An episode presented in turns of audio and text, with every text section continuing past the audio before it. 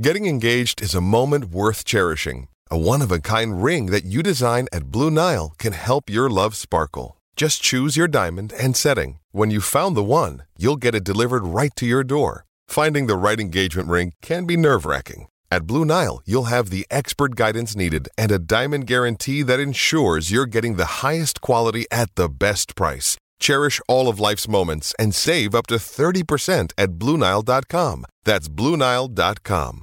With threats to our nation waiting around every corner, adaptability is more important than ever. When conditions change without notice, quick strategic thinking is crucial. And with obstacles consistently impending, determination is essential in overcoming them. It's this willingness, decisiveness, and resilience that sets Marines apart. With our fighting spirit, we don't just fight battles, we win them. Marines are the constant our nation counts on to fight the unknown. And through adaptable problem solving, we do just that. Learn more at marines.com. Does Monday at the office feel like a storm? Not with Microsoft Copilot. That feeling when Copilot gets everyone up to speed instantly? It's sunny again. When Copilot simplifies complex data so your teams can act, that sun's shining on a beach. And when Copilot uncovers hidden insights, you're on that beach with your people and you find buried treasure. That's Microsoft Copilot. Learn more at Microsoft.com/slash AI for all.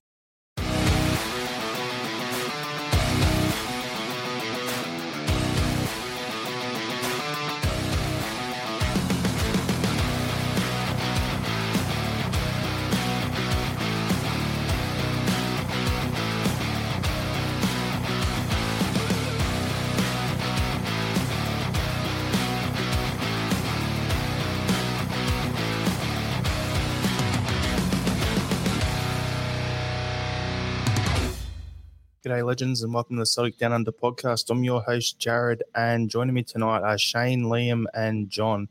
How are you, John? I'm good, Jarrod. I'm good. Um, just saying to you guys off the pod there, I've got family coming and visit next week, so I've got a whole week off. Very much looking forward to that. Hopefully, some nice weather. I can actually be a bit of a tourist around Brisbane, which would be good. So yeah, lots of uh, cleaning, as I was saying. Um, a lot of my my li- my life is man standards. Sh- bed sheets, that's not good enough. Need to clean the bathroom, that's not good enough. Things like that. Yeah. So lots of late nights. Yeah, fair enough, Johnny. Lift the game, mate. Lift the game. It's all about those levels. We talk about levels for football now. It's in life as well. Get on with it. You'll Just, you'll be yeah, right though. Cleaning standards, cleaning levels. Yeah. How long has it been since your family was out here? Ten years. Ten years. Wow. Yep. Yeah. Could it be at the- 2012, 2013. Yeah. Your your old man's coming to the Super Cup with us, isn't he? Sure is. Yeah, yeah, yeah. I- Yes, I don't think he wicked. had an option in that. I told him he was coming, so yeah, Happy hotel days. book coming down. Happy Should be good. days. Good to meet him. How are you, Shane? Yeah, good. Thanks, Jarrod. Um, yeah, obviously had a public holiday here yesterday, um, so it was good to have a little bit of a break, a little bit of a wind down after a pretty uh, pretty busy week at work, and and chill out. And um, got in and did some some weeding in the garden where uh, weather was permitting. And uh, I tell you what, I am I'm not a gardener, that's for sure. I've learned that. You got to love that public holiday here. It's Melbourne. It's Melbourne Cup Day for those who don't know. So it's got to be the most Australian public holiday you've ever seen. we get a full day off, paid leave for a three minute horse race. How good is that? Can't go wrong. Sports mad in Melbourne. Got to love it. My favourite public holiday. And how Oh, are you? I, I, I can I can top that because you know tomorrow we have a national holiday and it's Culture Day, so here we go Japanese culture. Job done. Right. There you go. Um, Happy. Yeah, I spent um I sp- I spent most of today trying to work out a very difficult mathematical equation. Um, how can a ten-year-old football club simultaneously be the world's most successful club and the worst team in Champions League history? Um, Schrodinger's Hun, I'm going to call it, but you know, see, what, see, what, see what you guys want to think about that one. Well, we got a comment here waiting ready to go here, Liam, from RL77. Who are the worst team in the history of the Champions League? I And believe that would be Sevco. The answer to that question is the same team that, when they were in the Europa League final a few months back, were claiming that they were on the same level as the Lisbon Lions. That would be the exact answer.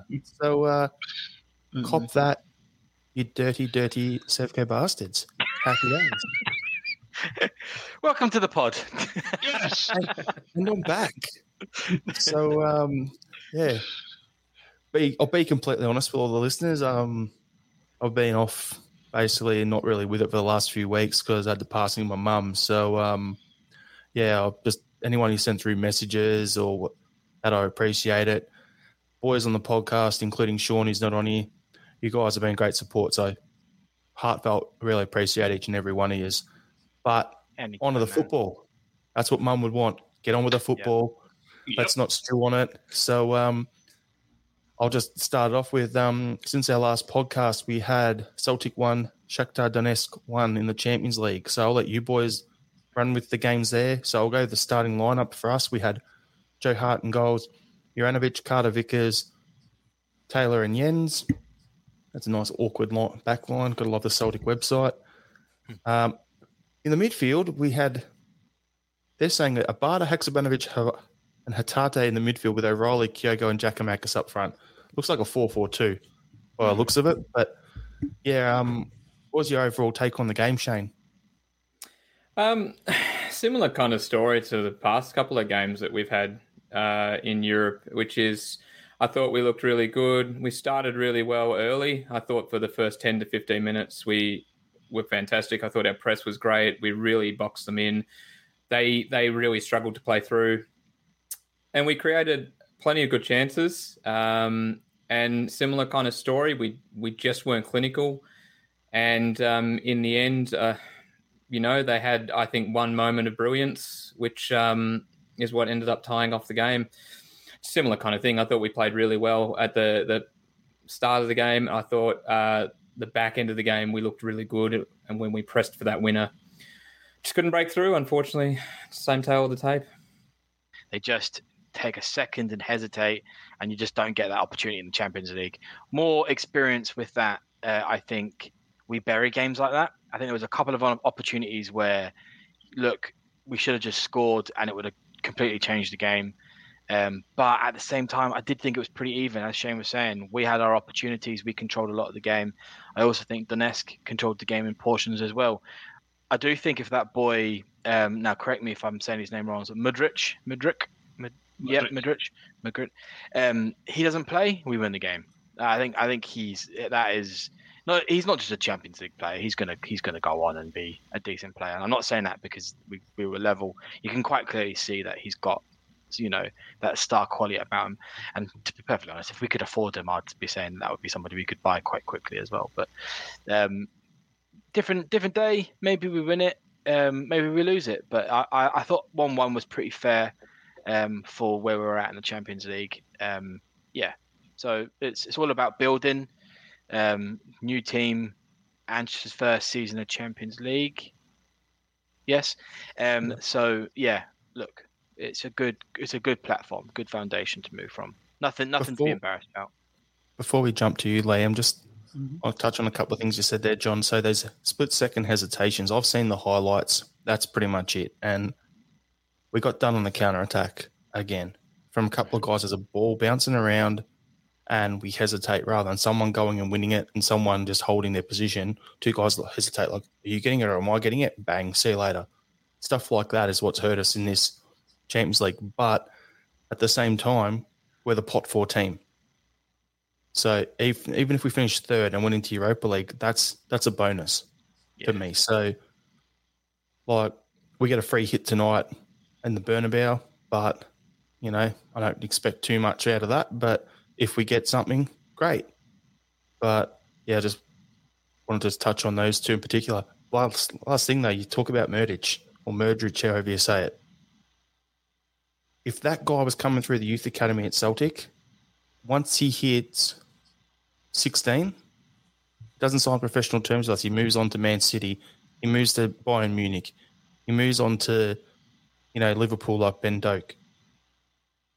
That's what the problem we've got at the moment. There's no clear pathway. At least he can see a pathway. That's why he stayed through the age he's at now. So that's an issue that's going to take a couple of years for us to fix, but hopefully it does. But I'll throw to you, Liam, for your thoughts on the game.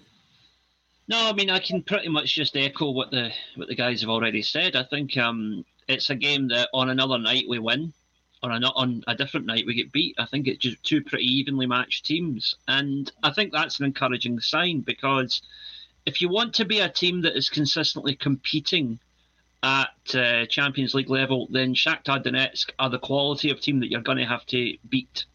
So we got we got two points off of them this year. Could easily have been six with a wee bit of luck. Um, that is definitely something to build on for next year. Um, because if we win those two games, we're, you know, we're in the Europa League. So that's, um, you know, th- and we would still have an outside chance getting through tonight if we, you know, if we somehow beat Real Madrid, which I fully expect we will now that we're officially out, because that would be the Scottish thing to do, right? Um, yeah, I, I, I'm telling you now, calling it here, we're going to beat Real Madrid tonight because it does not matter. Hey, Liam, I'm going to take you, as you said, and go on further. I've been calling a 10 0 result. Just saying it in case, you know, for some reason hell freezes over and it actually happens, then I can say I called it. But nah. Well, the thing is, even if it's a 10 0 the other way, we still wouldn't be as bad as the fourth place team in Liverpool's group, would we? Yeah. Yeah, correct. Hmm.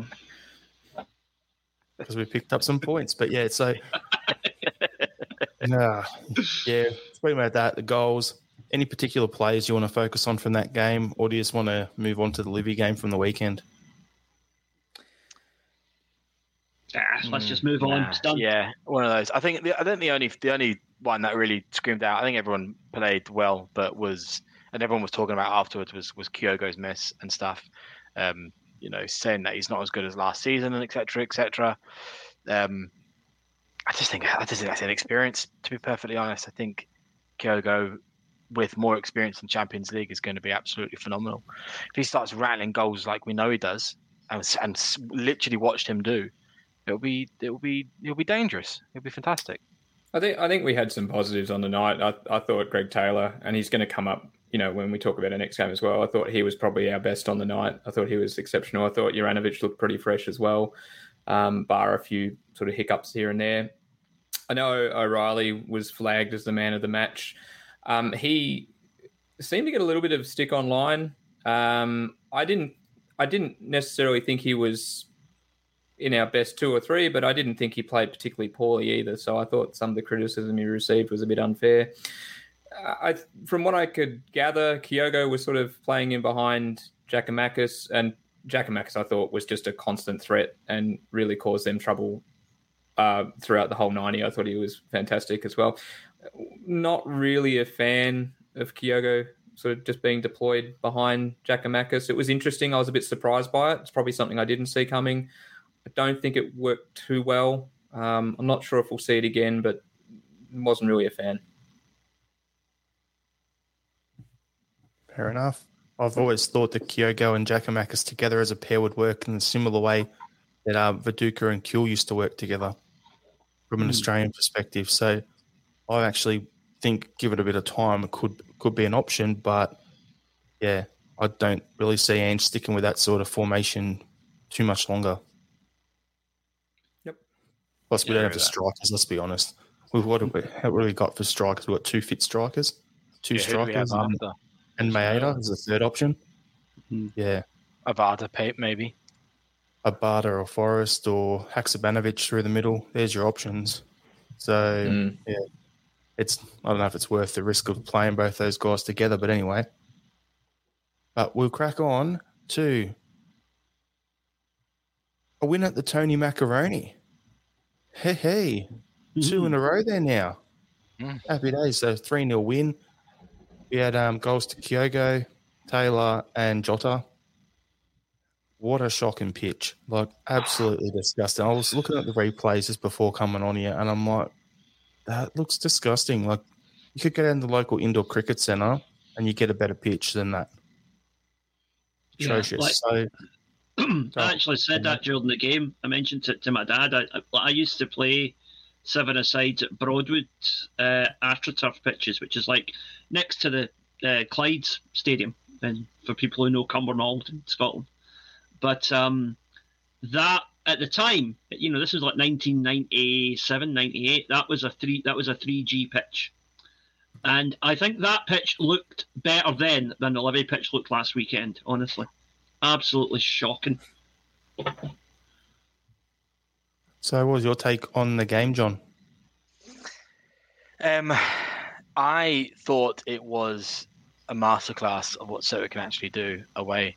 I thought we dominated from the first second. It was non-stop domination. They were never getting anything out of that game. They tried very hard. Thought Livy's manager's comments afterwards just screamed levels. I guess that's the buzzword of the day. Um, between them on the other side and us. Uh, we it was just it was they tried to do the same that they did against um, Sevco and, and they just couldn't couldn't do it. They couldn't keep up. Everybody was on fire. Um, oh, I mean, look, Greg Greg Taylor's goal was just f- fucking what a rocket, a phenomenal goal. Did anybody ever see that type of goal coming from somebody like Greg Taylor? No, nobody did. like, and it was bloody howitzer of a shot. Jesus Christ, it was it was fantastic. Um, it was just one of those ones again. And if we remember, I don't know if uh, dear listeners remember what Sean said last week, um, but when he said uh, Livy haven't been beaten by three goals, no, two goals or more, did he say, uh, at home this season? And there you go. I just that I mean, even the stats like that scream out how much we dominated Livingston. Um, and that's really what we want to see. We want to, it was very, very controlled, very quick passing. Which I look, I don't want to say uh, it was because it was a plastic pitch and it was pissing down with rain.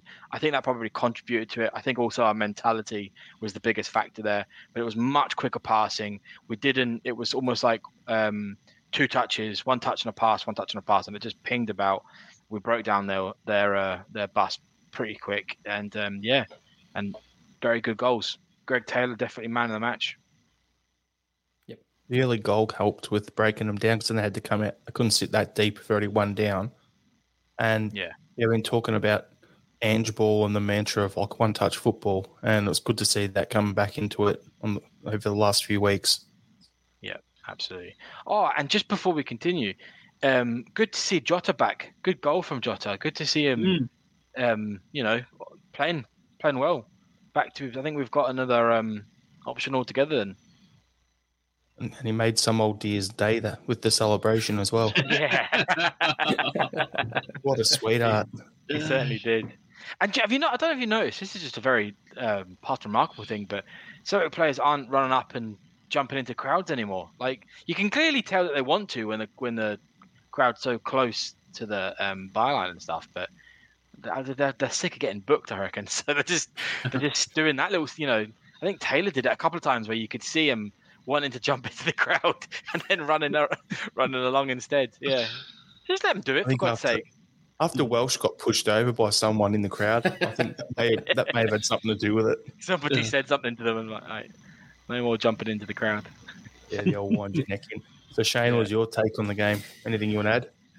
No, I pretty much endorse what uh, what uh, John said, and as well as yourself, Jarrod. I think what was crucial was getting that early goal. Um, I think uh, the longer the game went, the more that it was nil all, the tougher it would have been, the more pressure that would have come.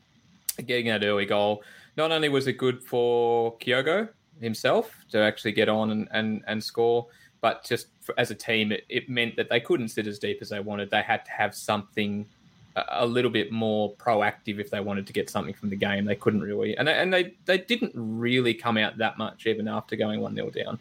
Um, look, I, I just really echo John's statements. I I think we played really well.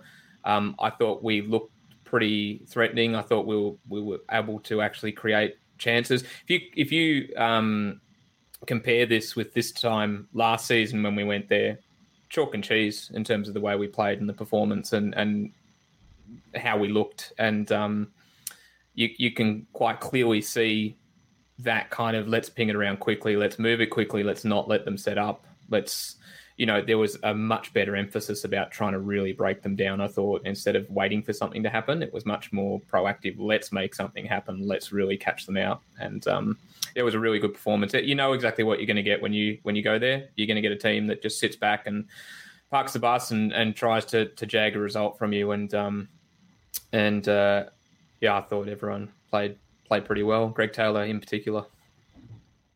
I have a couple of little things I want to add on to this, not really massively related. All the talk pre-game was who's going to start up front. Is it a Giakoumakis start or is it a Kyogo start? And everyone, let's be honest, show of hands, who would have started not knowing the result? Who would have said, "Yeah, this is a, a Giakoumakis sort of game"? Yeah, Definitely for I sure. would have. 100%. Yep. So the I, fact that Kyogo I would sta- have said Kyogo simply for the, as I mentioned last week about the playing on artificial surfaces. Japanese Yeah. players are more accustomed to it, but yeah. I knew that was going to be a three-one like that, there, Liam. Don't worry, I knew you, you were going to say that. that's the general that I saw pretty much across the, or if you looked at Twitter or whatever, all the talk pre-game was, oh, Giakoumakis has got to start. So for Kyogo to start and then get that goal, great. It's good to see. So I was happy for him on that front. Second thing I want to touch on is it's good to see the uh, show racism, the red card things back on the kits again. It's always a good. Um, I think that's one of those things that needs to be clamped down, particularly at a certain club that's based out of Ibrox in particular. Now, whoever put those like on the top, say, might want to have a good hard look at themselves because I don't think the sponsors would be too happy getting their logo covered up by it. But anyway, different, different story. And the third one I'm going to use as a, to tie us into the next topic we want to discuss. But I'll let you jump in with what you wanted to, Liam, before I come back to that because it's like a, All right.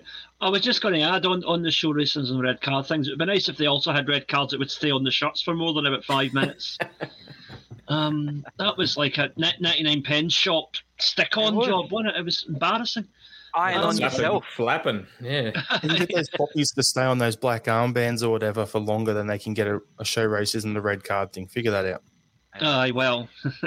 Anyway, Do you know, Um, um, bef- see, before we move on as well, one of the Hmm. things we haven't discussed is first time, first time uh, VAR decision goes Celtic's way. and we missed the bloody penalty. Are you kidding me?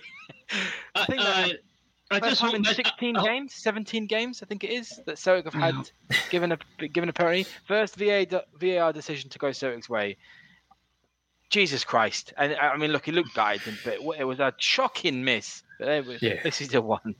John, Well, we've, got to, looking- we've got to come back at it though. Jack Giakoumakis missed the penalty at the same time last year at the same venue. Yeah. Yeah, so I just hope, I hope Mrs. also- Giakoumakis is ready for another kid because that's what's going to happen, isn't it? And also, um, there was when we played Clyde on the on the plastic as well. He didn't seem too comfy there. So maybe he's one of those guys like a Chris Julian. He doesn't really like playing on the plastic. Yeah, Mm. yeah. I don't think anybody does really. But yeah, The Just had- Japanese just had to they're mention just it. us Liam. Yeah, although saying that, I was going to add that um, one player that I noticed was having particular trouble with the surface, which kind of takes apart my narrative, Reo Hatate. It, it was overhitting and underhitting a lot of passes. And I think that was just because he was having difficulty judging the, the very uneven surface. Um, you know, it's one thing to play on an artificial surface if it's something like the Saitama Arena, but it's another thing to play on, you know, the Tony Macaroni, which is like a bloody second-hand bowling green. You know, it's, Yeah. it's just it's it's ridiculous. Yep. totally. All Agree. right. Last thing I wanted to say. Pre-game, us wearing those pride pride warm-up tops. I'm throwing a kit thing in there. Liam, have you ordered that top yet? No, for the simple reason that I'm going to pick one up when I go back to Scotland next month because it will so. be it will save me about the same price again in shipping. So Yeah, uh, fair. Yes. Yeah. Now, all the only reason I'm saying is I know you'll buy anything ridiculous or loud or colours Oh or whatever. God, yeah, yeah, I'm, I'm all over that. Yeah, And no for me. Normally I'd be the same, but I'm looking at that and I go, I get it. The reason behind it makes sense, but you couldn't pay me enough to wear that top. I'm, I'm too proud of myself to actually be seen wearing that. So ironically, it's your pride that is stopping you from wearing a pride top. exactly. There it is. There we go. You got it. But the reason I brought that one up is because there's rumors of us having a fourth kit coming out. So I'm going to bring that up on the screen now. And I sent this to the group chat earlier today. And for me, I would love this to be our second top next season, our away kit, rather than a fourth top. Why do we need a fourth top? Makes no sense. So, yellow, the green, the green and white trim. Absolutely, that that's one sexy looking top. Um, I, I just really love the the whoa that I heard in the background there. Suit you, sir.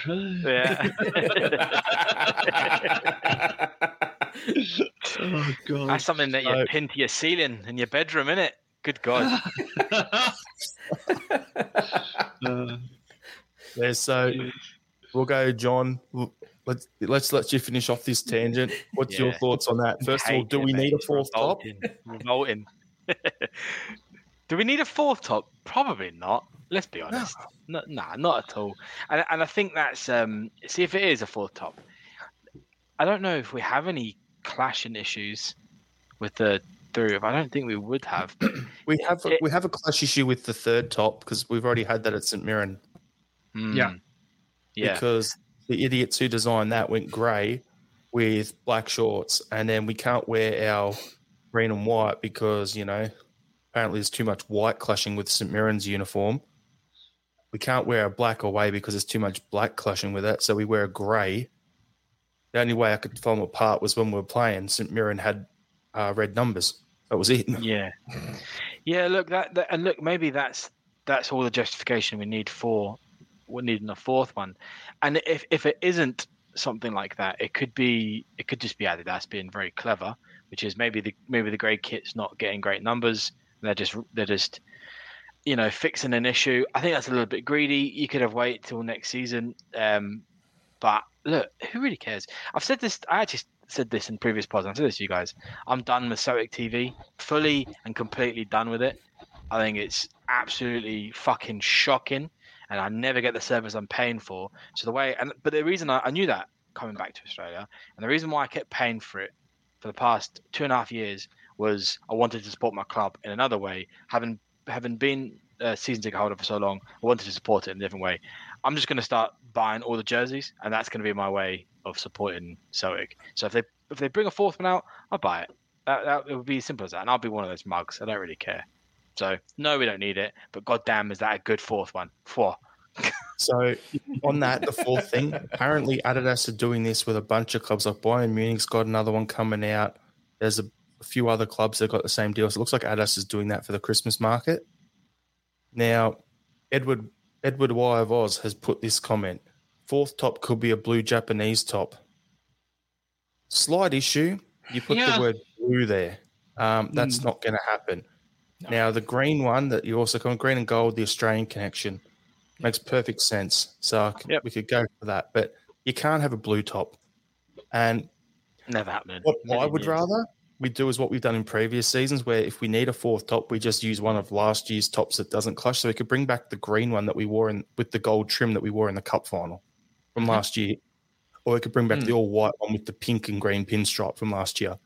So we've got options. So why do we need to bring out a completely other one? If this was next year's away top, happy days, but I'll still buy it. Yeah. Shane, you're rocking the, the, the last yellow shirt that we had. What's your take? I, I thought uh, I thought I'd pop this on tonight. Uh, very topical. Um, oh, oh, I, I, wonderful. Cool. Just got that. Yeah. Uh, Slow day, dear. Yep. Um, it was very dangerous going to John there, uh, considering how excited he was about the top. I was just a bit worried about what's going to happen there. So, um, oh look, I pretty uh, much echo the same sentiments. Um, it looks fantastic. I'd definitely like to get get one, but we don't need a fourth top. Just hold it over until next season. Have it as the away top. Just there's just no reason for the fourth kit this season. Um, we've got three. That's enough. Yep, I think it's been summed up perfectly. I want to jump in before Liam goes all communist here on the whole top side of it because I know how. Now, Sean's put in the comments that Sevco have four already. Yep, understand that. for me, where I said Adidas are bringing out a bunch of other tops pre Christmas, there's a massive cost of living issues around the world at the moment with gas prices, power prices, and so on, right? The last thing you need when energy prices and everything are the way they are in Scotland at the moment is to be bringing out another top that if you're a family with two kids and both your kids want one of these tops for Christmas, what's that going to be? Another 100, 120 quid at least that you've got to find on top of power bills and heating and that going into Christmas when everything's going real high. I'm beating Liam to the whole communist thing here where that's not needed. There's on the social side of it, I don't think we need a fourth top.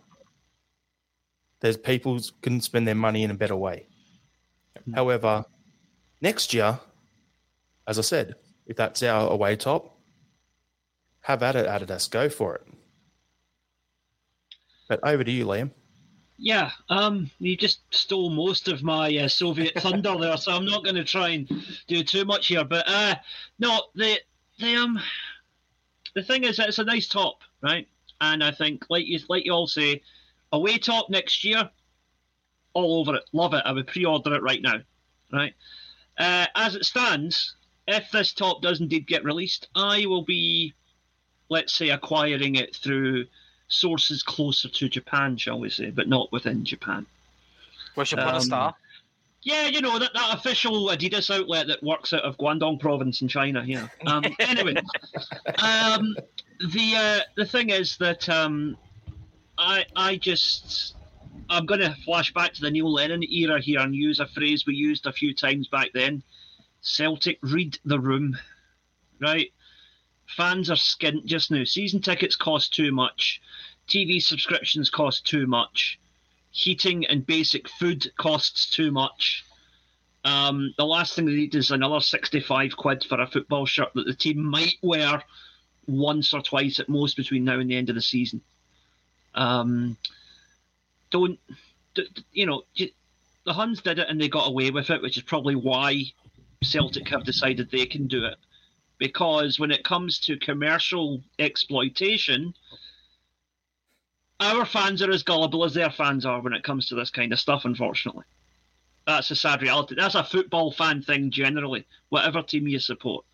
Um, we are in an abusive relationship with our clubs because we allow them to do this to us. You know, it used to be two tops with one new top every year. So you'd have the away top would change one year, the home top would change the next year. So whenever you bought a new Celtic top, you had at least a two-year window where that was the current top.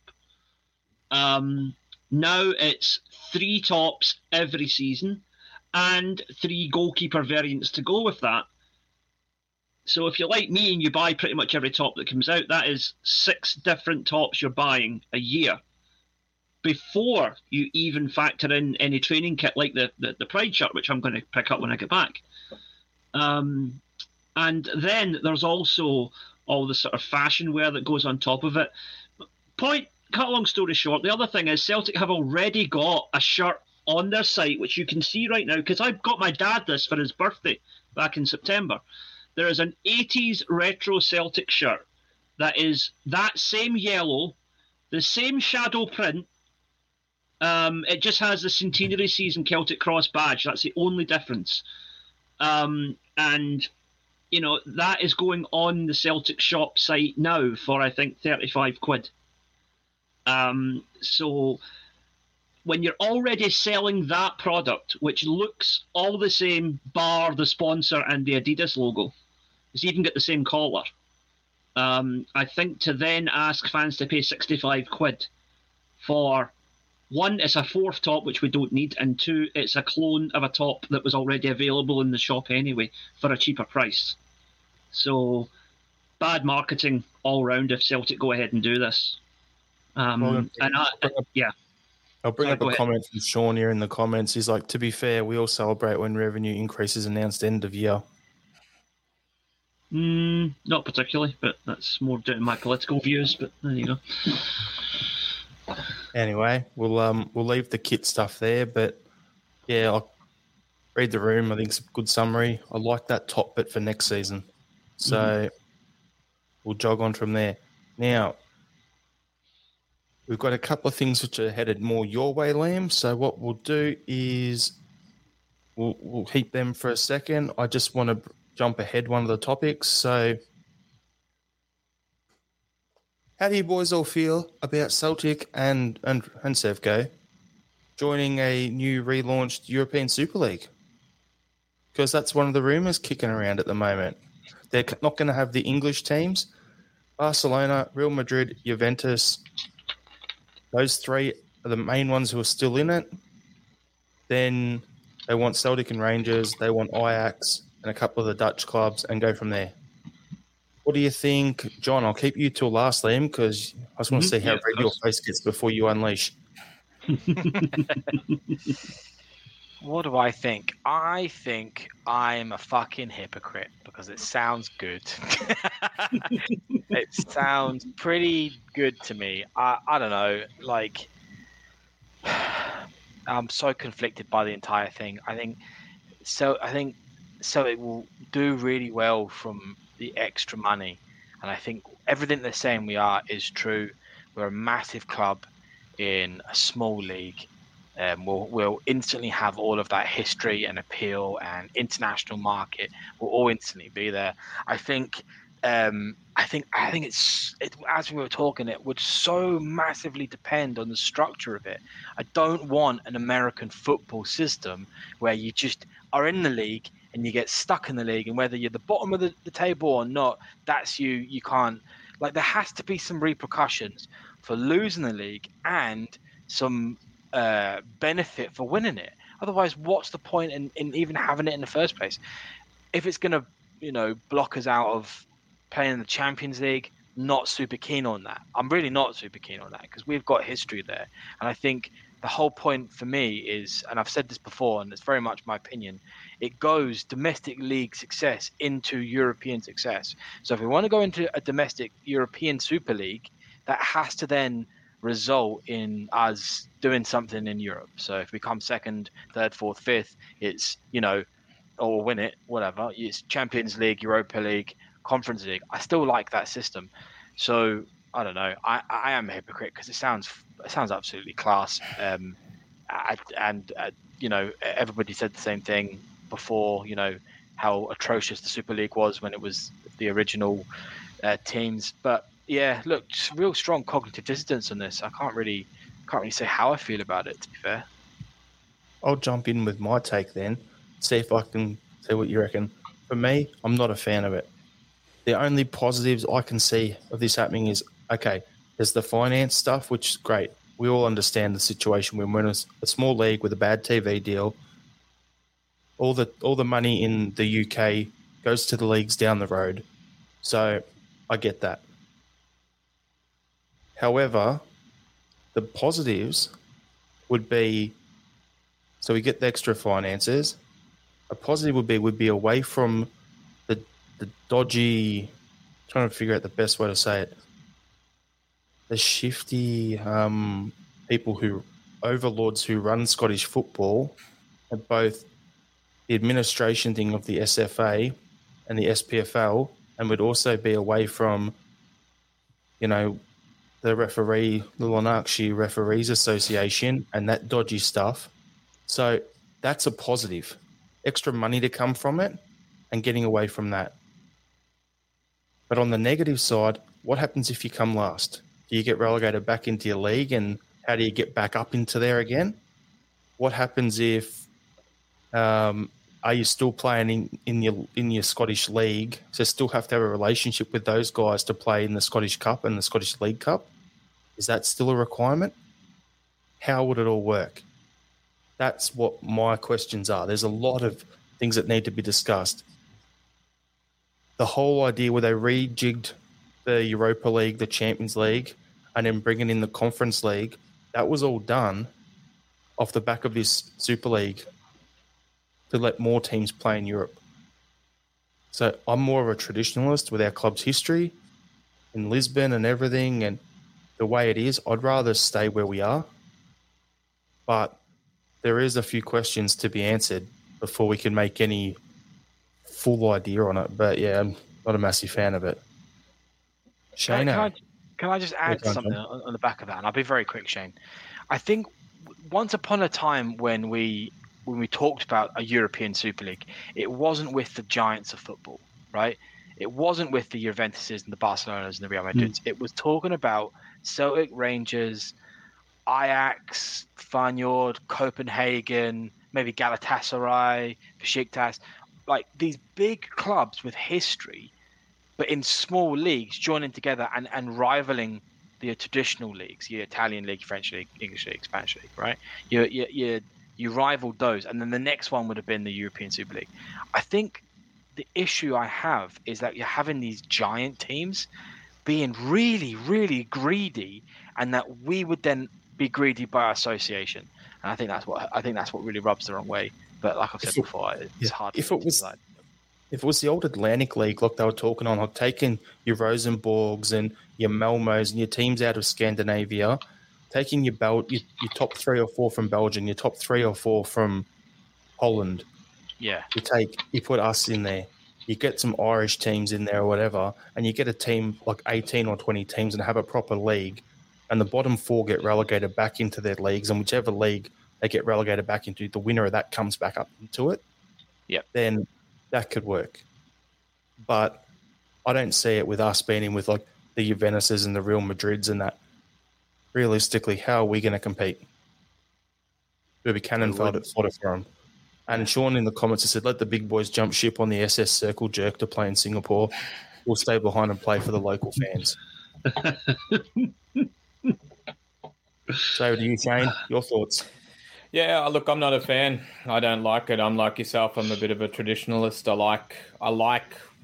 It, it's not perfect right now, but I like being able to to get into like something like the Champions League uh, or Europa League, and then you go through the process of you know getting drawn into groups, and you get a mixture of teams. You get a big team, you get a couple medium-sized teams, and then you know depending on where you are, you might get a lower team. I I don't like the idea of just being plucked out and potentially being in just this one Super League that you're just continuously in. I think the comments about us potentially being, um, you know, cannon fodder are fair. Um, I know we all like to think we can compete with the big boys, but you know we've also got to be realistic, and I think that would be that'd be difficult with those teams. I, I, I guess for me, where I'm looking at it is you've got a Super League where every game's a big game. You're playing a big team every time, and we all know and get excited when we when we draw the big teams, like we're at the the Bernabeu, you know, tomorrow and so forth. But what's good about the current model is that you get a mixture of different teams. You don't just get drawn into a group with all these big teams that you're playing every week, and you get these blockbusters. You get teams like Donetsk, and you get you know teams like Copenhagen when we we get drawn into groups, and you get a balance. And then if you progress and you start playing bigger teams, it's because you've gotten through your group and you're out, and now you're playing uh, another big team because you've actually progressed further. And I just think if you've got a league where everyone's a everyone's a big team, everyone's a, a really top you know top class team. I, I don't know. I just I just don't like that idea. I think it detracts too much um, from what we currently have. Plus, Shane, you got to look at it. We've got a league over here, a top flight in Australia, with no relegation. And how much Hmm. of a shambles is that? Yeah, it's it's not great. Like we we need to to. Well, I mean, we need to do here. I won't get too much into the A League, but it, it is frustrating when you can go through a season and play poorly, and there are no ramifications. You don't have to really right the ship and, and say no. We've got to we've got to make drastic changes. We've got to get results. There's there's literally no pressure to do so. Uh, you know, it's it's it's not what you want to be part of. And Liam, here we go. Right. Um, I mean, it, it would really depend. I, I don't know much about this. I haven't read much about it. I'll be honest. Um, but a couple of things. The revenue model would need to be in such a way that all of the teams are given an equal distribution of the money, regardless of where they place. That'd be my opinion, because there needs to be a leveling out of the because the biggest problem for these big teams is the lack of a level playing field in their own countries, right? Barcelona, Real Madrid, nine times out of ten win the league in their own country. Celtic and Sevco always win the Scottish League, right? It's a similar thing in Holland where I think there's only realistically, you've only really got PSV, Ajax, and Feyenoord who could actually win that championship. Um, you know, places like Norway, whatever, it's it's maybe not quite as as clear cut a deal because Rosenborg aren't quite what they once were. You know, in Denmark, you've got about three or four teams that can win that league. Belgium's the same, but um, the there needs to be a clear way that it's going to benefit not just Celtic and Rangers, but Scottish football as a whole. You need, we need to think of, and it's very easy to say, well, you know, we're Celtic fans, we only care about Celtic, whatever, fine, right? But if you're going to come and present this to the Scottish football authorities in such a way that they're going to let it happen, because at the end of the day, it won't happen unless they let it happen. You have to think, well, how can we present this in a positive light to a St Mirren fan, or a Ross County fan, or a Livingston fan? Um, because it needs to be, um, it you know, it, it needs to be a benefit to everybody, and that goes for the smaller teams in other countries as well. So I'm going to hold judgment on it. I'm not going to I'm not going to blow it out the water completely because I'll, I'll hear them out. But I'm very pessimistic, um, and I do think that in principle, if we enter that league, we should forfeit our right to an automatic Champions League place. Um, that should go to whoever wins the Scottish League in our absence. That's There's only a comment. Fair. There's a comment for you, Liam. From Mm-hmm. Sean. Equal distribution. Right on, comrade Liam. Oh, for God's sake! oh. Yeah, you set yourself up for it. Had to be done. Oh, Christ. Yep. All right. Bang. He got me. Well done. Yes. Yep. oh, dear. Yeah. I think it's a watch your space sort of thing at the end of the day in summary. But yeah, the majority of us are all traditionalists and would rather stay in the Scottish League and go from there. So, all right, Liam, we've got to we've got to get through some stuff because you know Right. Let's go. Right. we've got the news from Japan. The national squad was announced for the World Cup. Only Maeda made the squad. Yeah. All sorts of discourse going on on Twitter and discussions on Facebook groups saying, why isn't Hatate in? Why isn't Kyogo in? Japan must have some crazy squad depth if they're not selecting them. I, put, I commented on um, your mate Dan Ol- Orlowitz's um, post that he put up about it yesterday, um, where he's saying Sako out, Haraguchi out, Furuhashi out, Hatate out. Wow. So I'm like, pretty odd, isn't it? Hope Moriyasu knows what he's doing. The response from him was, "We shall see, won't we?" What's Yeah, your take um, on it? Because there's quite a bit of um interesting conversation going on. on Well, th- th- this is the thing. It's not, you know, Kyogo is not the only major casualty of this. Um, Hatate was at best a 50 50 chance anyway, because he'd only played a couple of times for the team. And as much as I think he's a better player than the likes of Shibasaki, who will play probably play in his position in, in the in the World Cup squad, um, I think that the principle of the, the players that get you to the World Cup should be the ones that play at the World Cup. So I can understand Hatate not making the squad on that basis. Um, Kyogo, uh, yeah, the, the thing is with Kyogo, there is still a chance he might get in because there is a boy called Asano who is also a winger, which is where Kyogo usually plays when he does play for Japan. But he got uh, medial ligament damage in September and hasn't played since. So he's been named in the squad, and his, his parent club, uh, Bochum, in the Bundesliga, have said that they expect him to be fit by the time World Cup comes around. But it's, you know, we're, we're talking three weeks away, and the boy hasn't played a game since September. So I don't see how that's going to happen. And if he goes out, Kyogo is the natural choice to step in there. So Kyogo may well end up going to the World Cup anyway. Um, it's not nice to do it at the expense of another player, but I think that is a distinct possibility um, if Asano doesn't defy the odds and somehow get himself fit. Because it's one thing being fit to play, it's another thing being match fit. And if you've not played a game since September for your club, I would question the merits of any player going to a World Cup under those circumstances. Um, you run the risk of being underdone, don't you? I absolutely. Now Maeda, Maeda's there on merit. He's been a consistent part of the, the Japan squad last couple of years.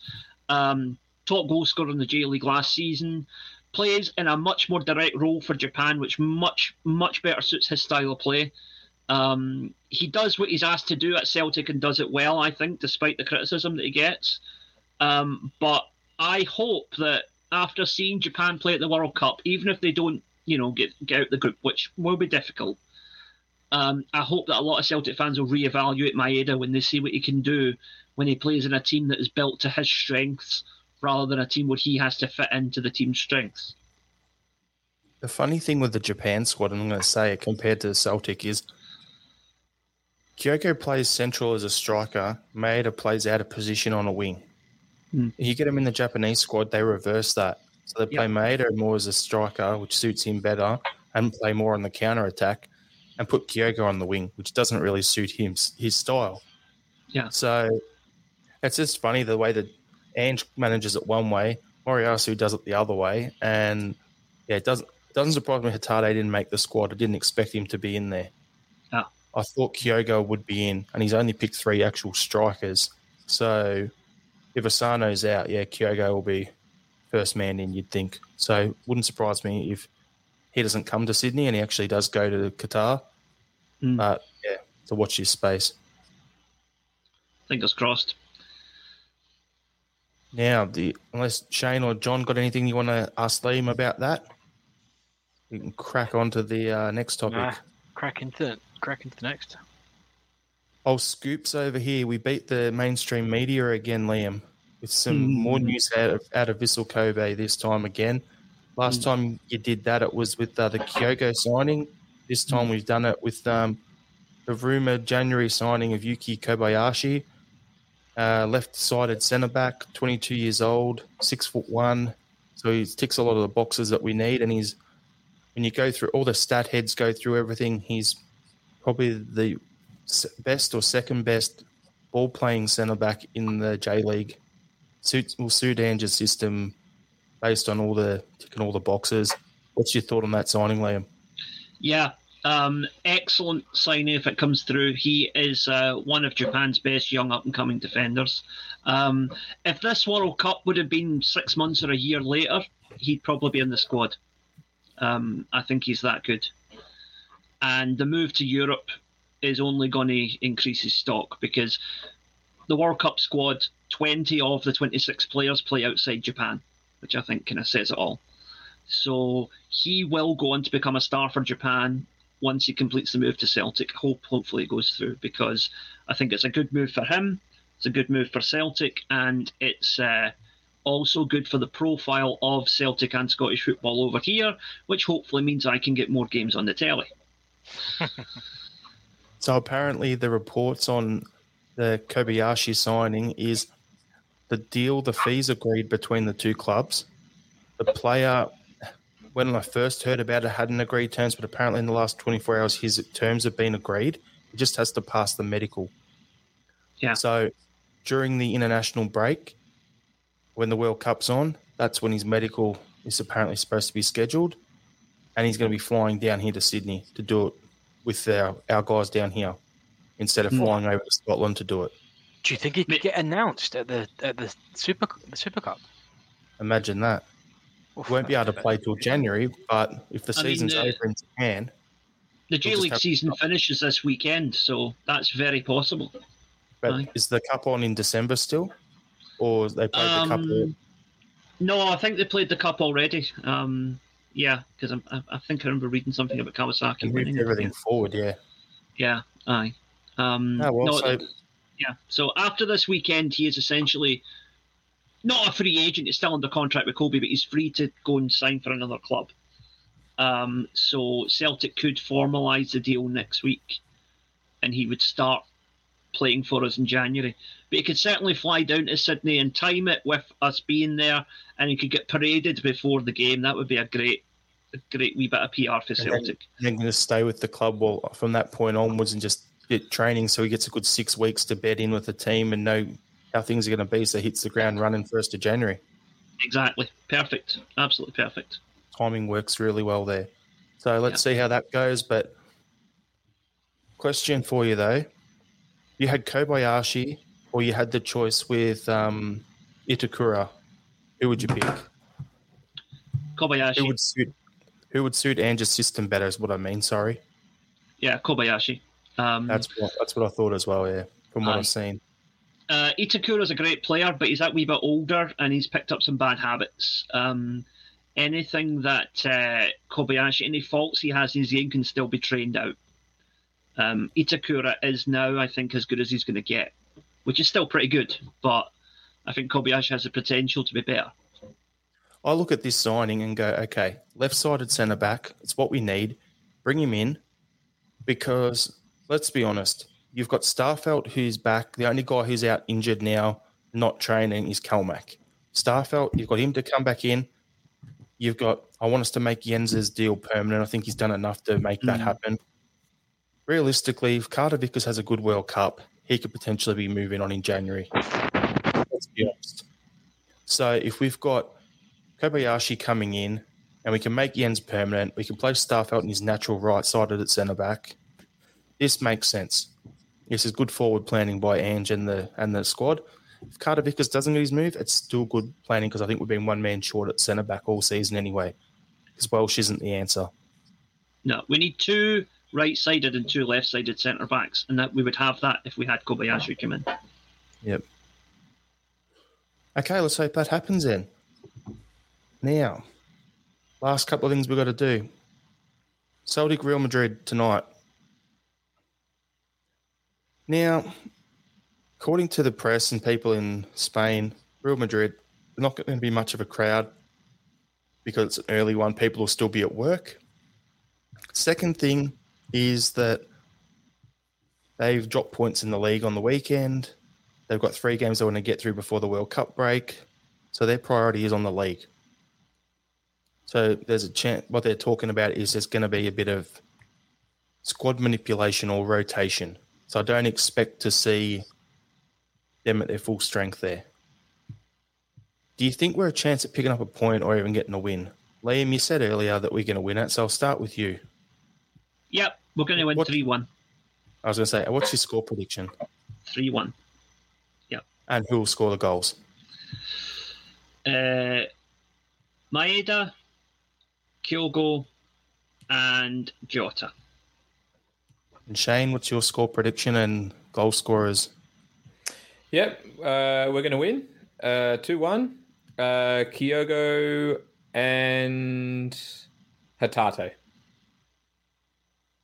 Liam, who's going to be Real Madrid scorer? Uh, whoever replaces Modric in the midfield. All right, Johnny, what's your what are your what are your thoughts here? Um, I personally think that even Madrid's B team are no mugs. I think we should be cautious as fans and, and not just assume this is going to be a win. I think it's probably going to be a draw. I think it's going to be an entertaining game. So I'm going to go two all, uh, and I think um, I think our goals might be a little scrappy. So I'm going to go Giakoumakis, and I'm going to go Carter Vickers with a header. Um, uh, who knows what theirs? I think theirs is going to be well Apparently, drilled. Carter goals. Vickers is out. All right. All right. Fair, fair, fair, fair. Didn't know that. Let's just go with um who do I think? Maybe Oh well look, I think it's gonna be a header, all right. So maybe O'Riley or somebody like that. Somebody who's got a bit of height. Not bad. A heading. Um yeah, look, I think it's going to be an entertaining game overall, right? I think it's going to be. I think even when we played Madrid last time at home, there were spades where we controlled the game and we did very well. And you know, I think the score then probably didn't reflect well on us, and actually we did much better than the the, the final score reflected. Um, so I think two all was probably pretty fair um, for an away. One, it's an away game, and two, it's you know the Madrid away. So um, yeah, two two all for me. I think. Yeah, I was going to say, I think it's going to sound harsh. If if it's a draw, I'll, I'll be happy with that. I was thinking, yeah, probably a one all or a one all one all draw, or we may get done two one. I don't see us winning. I think they they've got too much depth. The guys they're bringing off the bench are 35, 40 million pound players. Yeah. So That's our whole transfer budget for the whole time, total spend that Ange had in his whole 18 months or so at the club on one player coming off the bench to replace him. So, Do you remember when we It's- played Valencia? We played Valencia, and and it was we were it was dead dead even dead even. I think it was one all, and then they brought on was it Guides? I Can't remember who the player was, and um and he was he he just got bought that season for forty million, and that's Valencia. yeah, it's the same situation. Like, if they've got no Benzema up front, who's going to be their starting striker? Oh, they're just going to put um, Vinicius Junior there. Yeah, What was he? exactly. 50, 60, 70 million, something like that. It doesn't get any easier. So, being realistic, just the way they'll adjust and what they'll do, yeah. I, without Carter Vickers in the back and then with the squad depth they've got, yeah, for me, one all will be a good result for us. 2 1, I reckon, is probably realistically what it will be. Um, because the Green Tin and specs aren't on right now. Um, and our goal scorer will be Kyogo. He'll get one early and then we'll see what happens. and then on the weekend, we're going to make it nice and quick here, Liam. Dundee United. Are we going to do it 9 0 again? Uh, are we home or away? I don't know, mate. Ho- Home this time, surely. Oh. We were Ah, away of the course, third aye, time. away last Home, time. yeah. Ah, well, we'll go for the 10 then. I'll say 10. Let's do it. Jane, what do you the think next of that then, yeah. No, we won't get to nine, but we'll get to about six. Oh, like you're that. so bloody negative. Johnny, what are you thinking? All right, shall I just? I'll bring it back down to earth, right? um, I, I reckon we will. It will be a domination again, but I don't think it's going to be the same as last. I think. Um, I think four 0 and it will just be. I think they'll park the bus entirely for the entire game. They're not getting beaten nine 0 again by anybody, so they'll be dead worried. And uh, yeah, four four 0 but complete domination. Yeah, I'm thinking we're going to have four, 500 more passes than them. We're going to have possession stats looking at like 80% above. We're going to have 20 something shots on target, but it's going to be like a game of pinball trying to get through there into the box, but we'll still win three or four nil. Yeah. Because, you know, we'll come out of the game tonight. We'll do that. There'll be some squad rotation. We're not going to want to run guys ragged and get any pick up any more injuries yeah, it'd be a good it'll be a good game to see uh, Rudy Vata make a debut as well. Even if he's just sitting on the bench, not even necessarily getting on. But I mean, Rocco, sorry, not Rudy. I'm an idiot. but you could play Rudy still against him, and you know, see how he goes. no, I think yeah, probably probably three or four nil. We'll win that one. But anyway, see some of the young guys break break into the squad would be good. And um, now, there's something I wanted to bring up here. Tommy Boy in the comments. Anything planned for Sydney for the Super Cup? So there's some info that was released about two hours ago from the Sydney City CSC. So on Thursday the 17th, there's music from 4 p.m. till 7 p.m. at, at Scruffy Murphy's, the bar, that the CSC Supporters Club bar. Um, then they got Celtic Sydney FC games on at 7.45 and then there's music from 10 through to 1 a.m friday the 18th music from 4 till 7 and then a different different band from 7 till 10 and then a dj comes in from 10 till 3 a.m rust the glow sticks out everyone for that dj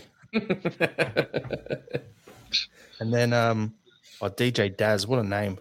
On saturday oh, you've got DJ Yeah. Daz, he'll clean up. pay for this though It's You've got got to be. band. It's got to be Australian DJ, surely. Oh yeah.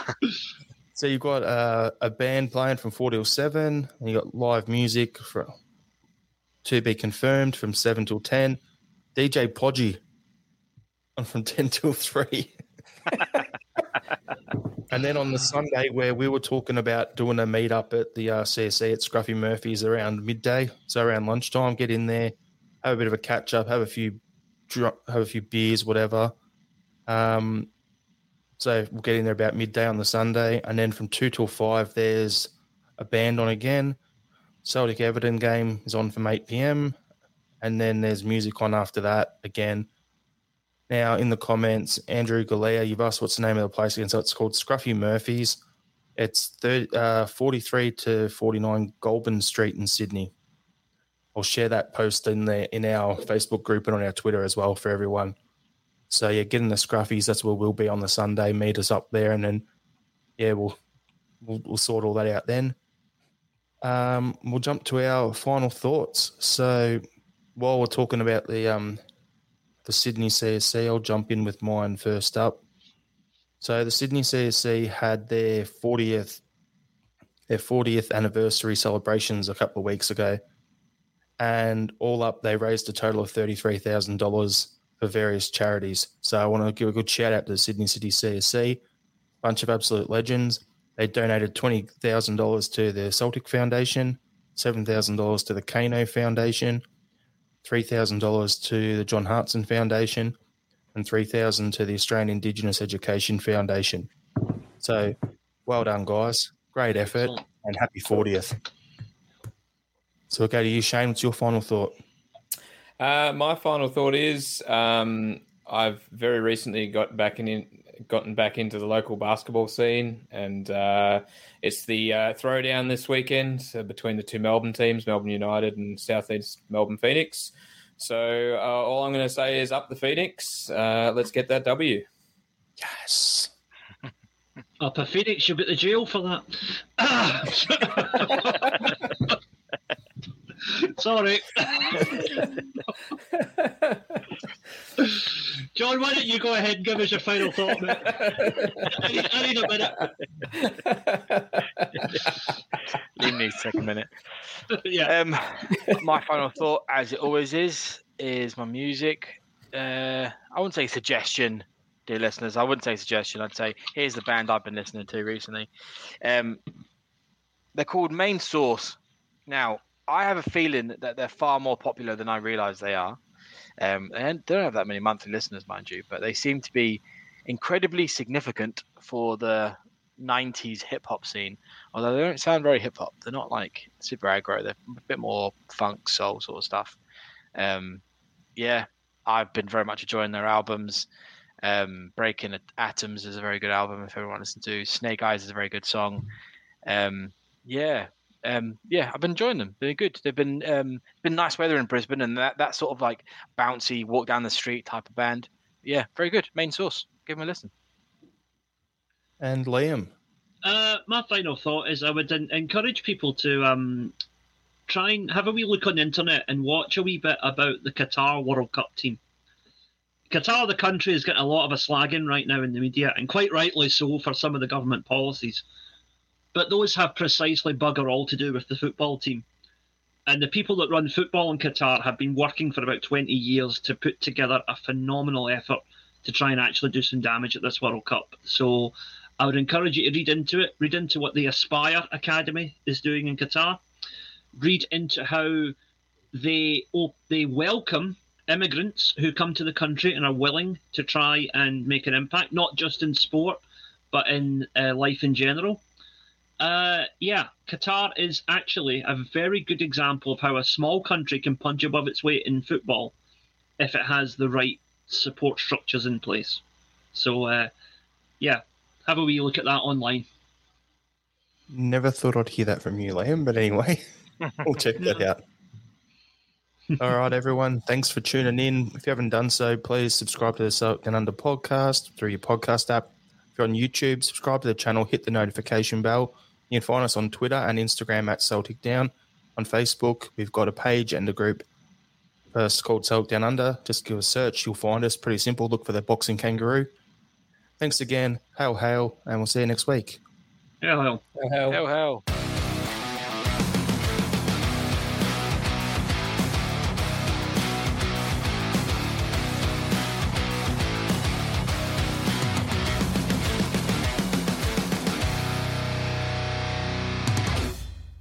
Jobby. Sports Social Podcast Network. It is Ryan here, and I have a question for you. What do you do when you win? Like, are you a fist pumper? A woohooer, a hand clapper, a high fiver. I kind of like the high five, but if you want to hone in on those winning moves, check out Chumba Casino. At ChumbaCasino.com, choose from hundreds of social casino style games for your chance to redeem serious cash prizes. There are new game releases weekly, plus free daily bonuses. So don't wait. Start having the most fun ever at ChumbaCasino.com. No purchase necessary. Group. Void were prohibited by law. See terms and conditions. 18 plus.